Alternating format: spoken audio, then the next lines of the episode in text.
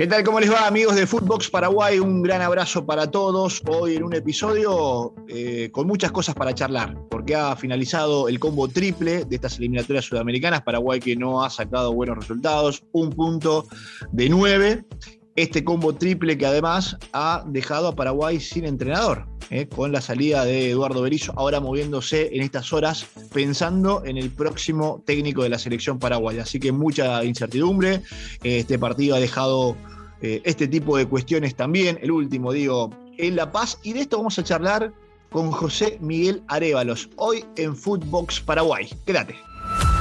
Esto es Footbox Paraguay con Nico Lithix, un podcast exclusivo de Footbox. Bueno, ya ha pasado una fecha más de eliminatorias sudamericanas, se ha terminado el combo triple en Asunción está lloviendo. No sé cómo estará en La Paz después de lo que ha sido este partido. Lo vamos a charlar con José Miguel Arevalos de Footbox Bolivia, justamente para meternos de lleno a lo que ha ocurrido justamente en La Paz entre Bolivia y Paraguay en este partido y empezaremos a analizarlo con todo gusto. José Miguel, ¿cómo estás? Gran abrazo. ¿Qué tal, Nico? Eh, curioso que menciones el clima porque el sol es radiante, la temperatura subió considerablemente y no solo por lo que ha ocurrido ayer con Bolivia, sino eh, viene pasando durante la última semana, algo muy inusual. Y, ya para meternos de, lleno en el análisis del partido, me, me dio la impresión de que de entrada la selección paraguaya parecía ya cansada. Lo veía Anthony Silva, el arquero, al promediar el primer tiempo ya como parecía agotado, no sé si quería hacer tiempo, parecía agitado. Y es que ayer, como ha estado sucediendo durante la semana, la temperatura en La Paz ha sido inusitadamente alta, por encima de los 20 grados centígrados, en un clima que es predominantemente seco. Yo creo que eso parecía no estar en los cálculos de Paraguay.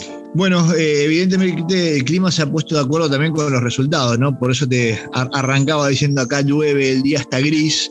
Bueno, este, derrota, cambio de entrenador y un panorama totalmente incierto a partir de ahora, porque bueno, son las primeras horas ya de, de quedarse sin técnico, seis partidos por jugar. Más allá de que Bolivia y Paraguay en realidad están en la misma ubicación en la tabla, Ahora, lo que podemos decir en todo caso a favor de Bolivia con este momento, después de lograr dos victorias consecutivas después de tanto tiempo, es tal vez esa parte anímica, ¿no? Nosotros en una situación de recambio y buscar entrenador y Bolivia con esa situación anímica en alza, más allá de que los dos tienen 12 puntos, que hay una diferencia para llegar hasta, hasta lo que es en la zona de repechaje y que no, digamos, que no, no significa absolutamente nada todavía. creo que todo parte, parte de lo anímico por cómo se dieron las cosas, ¿no? Bolivia, después de ese 3 a 0, que parecía ser lapidario contra Ecuador, concediendo cinco, eh, tres goles en cinco minutos más bien, después de ganarle a Perú, pero casi que a los empujones,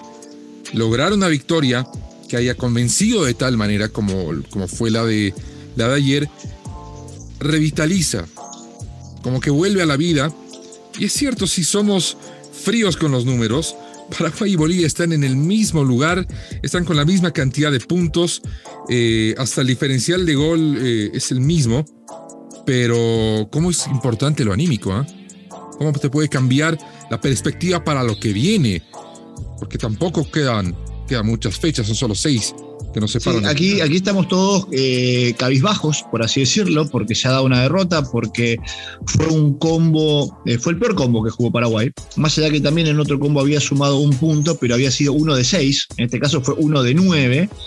Eh, además, ha bajado escalones en la tabla de posiciones porque se mantenía sexto, hoy hay que ir hasta el octavo. Está la salida del entrenador en el medio, que esto genera, por supuesto, incertidumbre y, bueno, y un recambio cuando hay en realidad no demasiado para el próximo combo, porque ahora en noviembre tenemos otros dos partidos y, a estas horas no, sabemos quién va a dirigir. Yo calculo, y esto es eh, meras especulaciones, que tendrá que ser alguien del ámbito local, alguien que conozca, alguien que esté aquí muy cerquita. Eh, entiendo que ni siquiera es pensando a demasiado futuro, sino que es pensando en estos próximos seis partidos. El próximo entrenador es para estos seis partidos.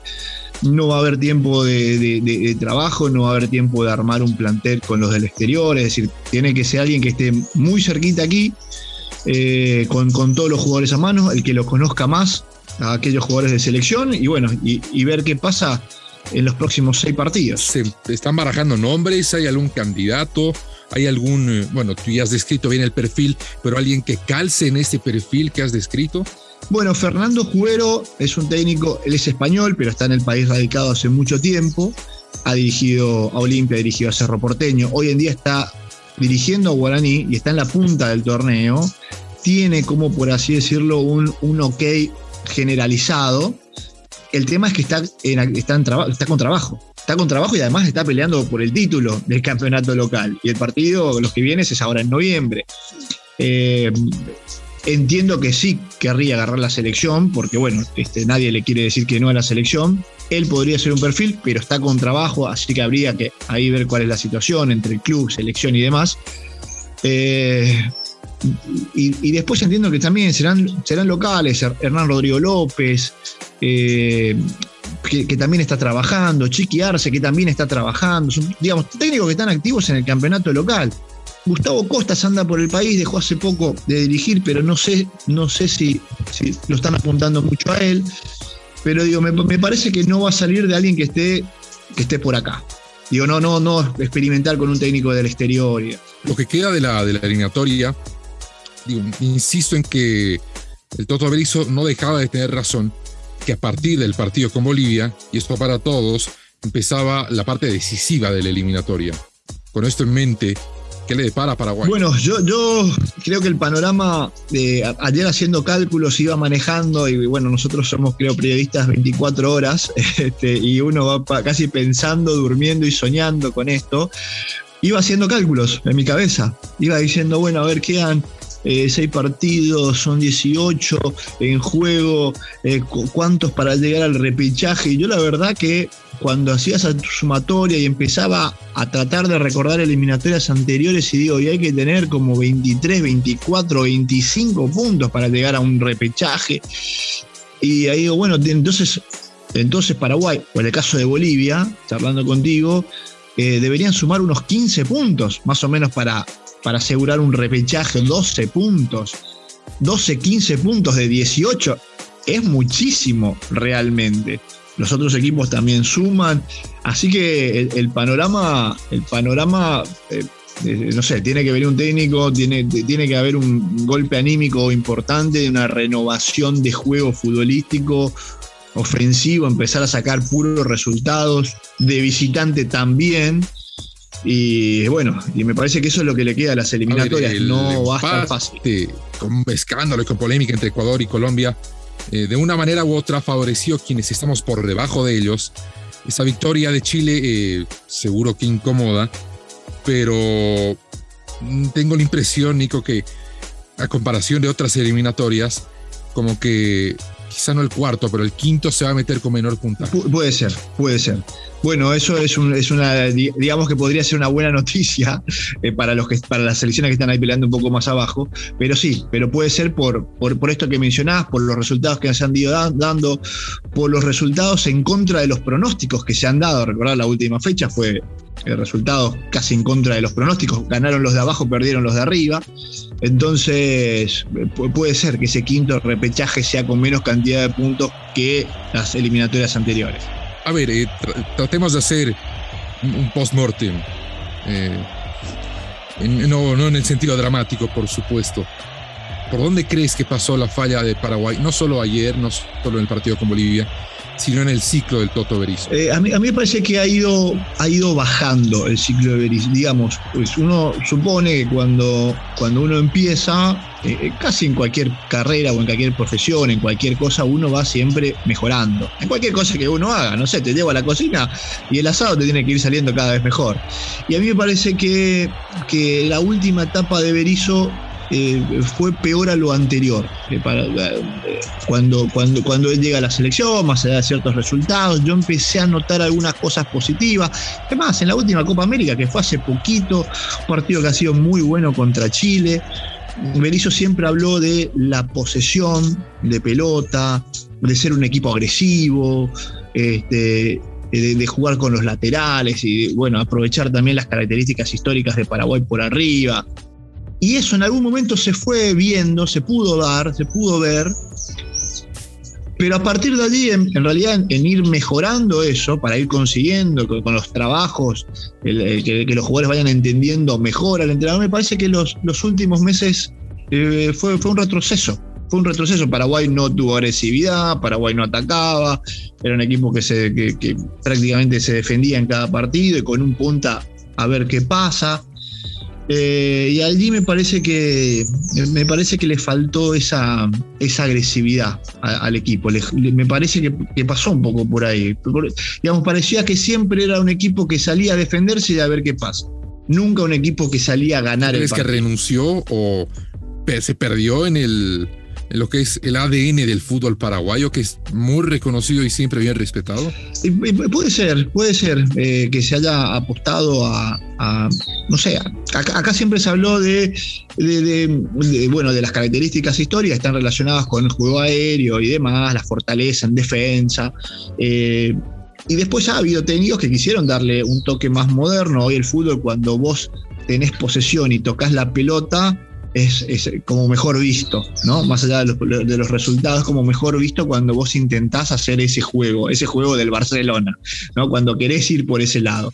Eh, y a veces querer ir por ese lado, bueno, a veces no te funciona, a veces no tenés los elementos, no tenés las, herramientas para, para, hacerlo. Igualmente no, no, no sé si, si, pasa o no por ahí, a mí me, a mí me encantaría que, que, Paraguay o que cualquier equipo del mundo juegue de esa manera y pueda lograr resultados jugando de esa manera, jugando lindo, como se dice. Eh, yo creo que incluso Berizzo ha intentado hacer eso yo lo que he notado, y sobre todo en los últimos partidos, es que careció de, careció de ataque. Es decir, que uno mira, mira, miraba los partidos, por lo menos estos últimos, y dice, bueno, ¿cuándo vamos a meter un gol? Si hay una o dos situaciones por partido. Eh, es muy poco, digamos. Hay otras selecciones que te generan un montón por partido. Está, bien, no, no, quiero comparar a, Brasil y Argentina, que, generan un montón de situaciones y están en otro nivel, están mucho más arriba. Pero, pero, pero cuando salís con un solo punta, está bien que la cantidad de jugadores tampoco significa cuánto, cuánto ofensivo vas a hacer, cuántos delanteros tenga, pero, pero me pareció poco. Mira que con, con Bolivia, Paraguay generó bastante.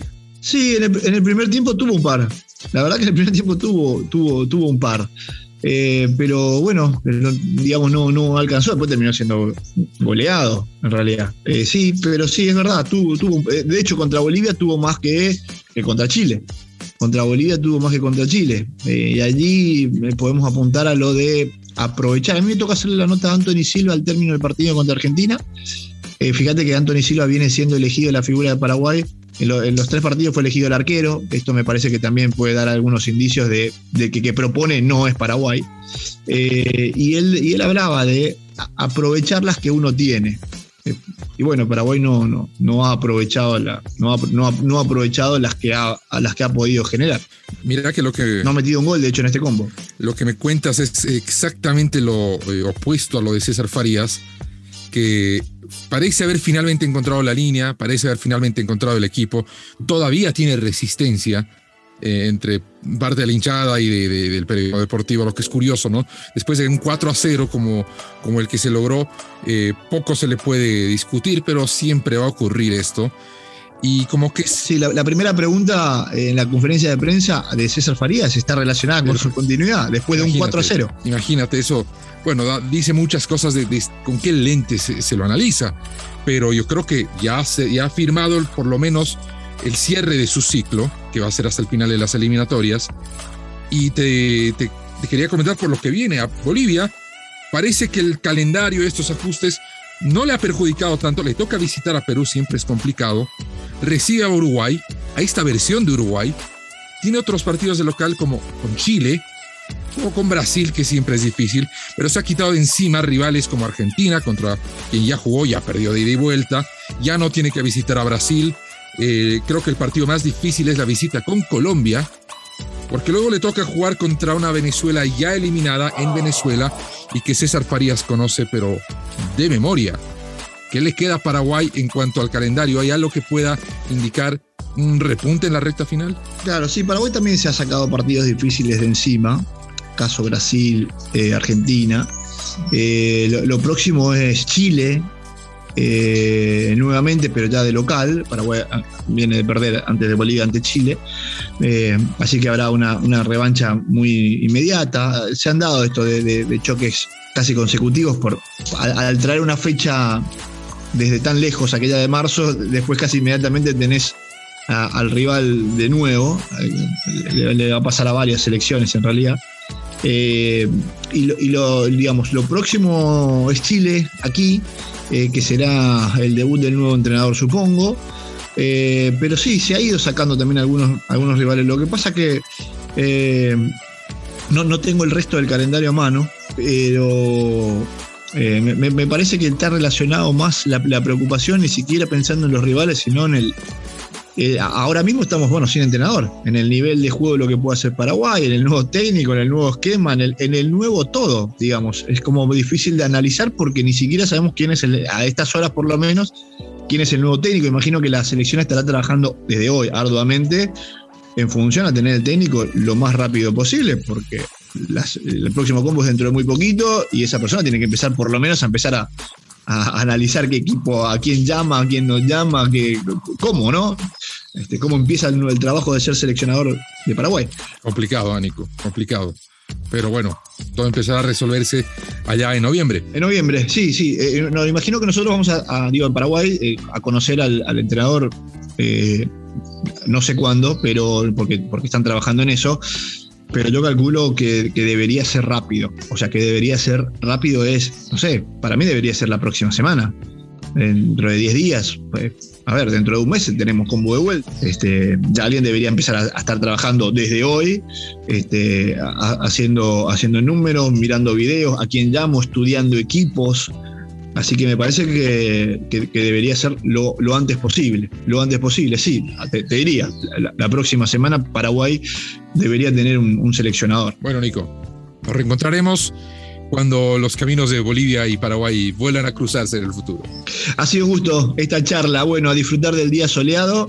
Post Victoria, además, nosotros seguimos aquí con el día gris, aguardando que salga el sol, por supuesto. El abrazo grande para José Miguel Arevalo, como siempre, en esta linda charla a través de Footbox Paraguay, analizando lo que ha dejado el partido entre Paraguay y Bolivia, Bolivia y Paraguay. Nosotros nos reencontraremos oportunamente. Que la pasen bien. Footbox Paraguay con Nicolás Litix, exclusivo de Footbox.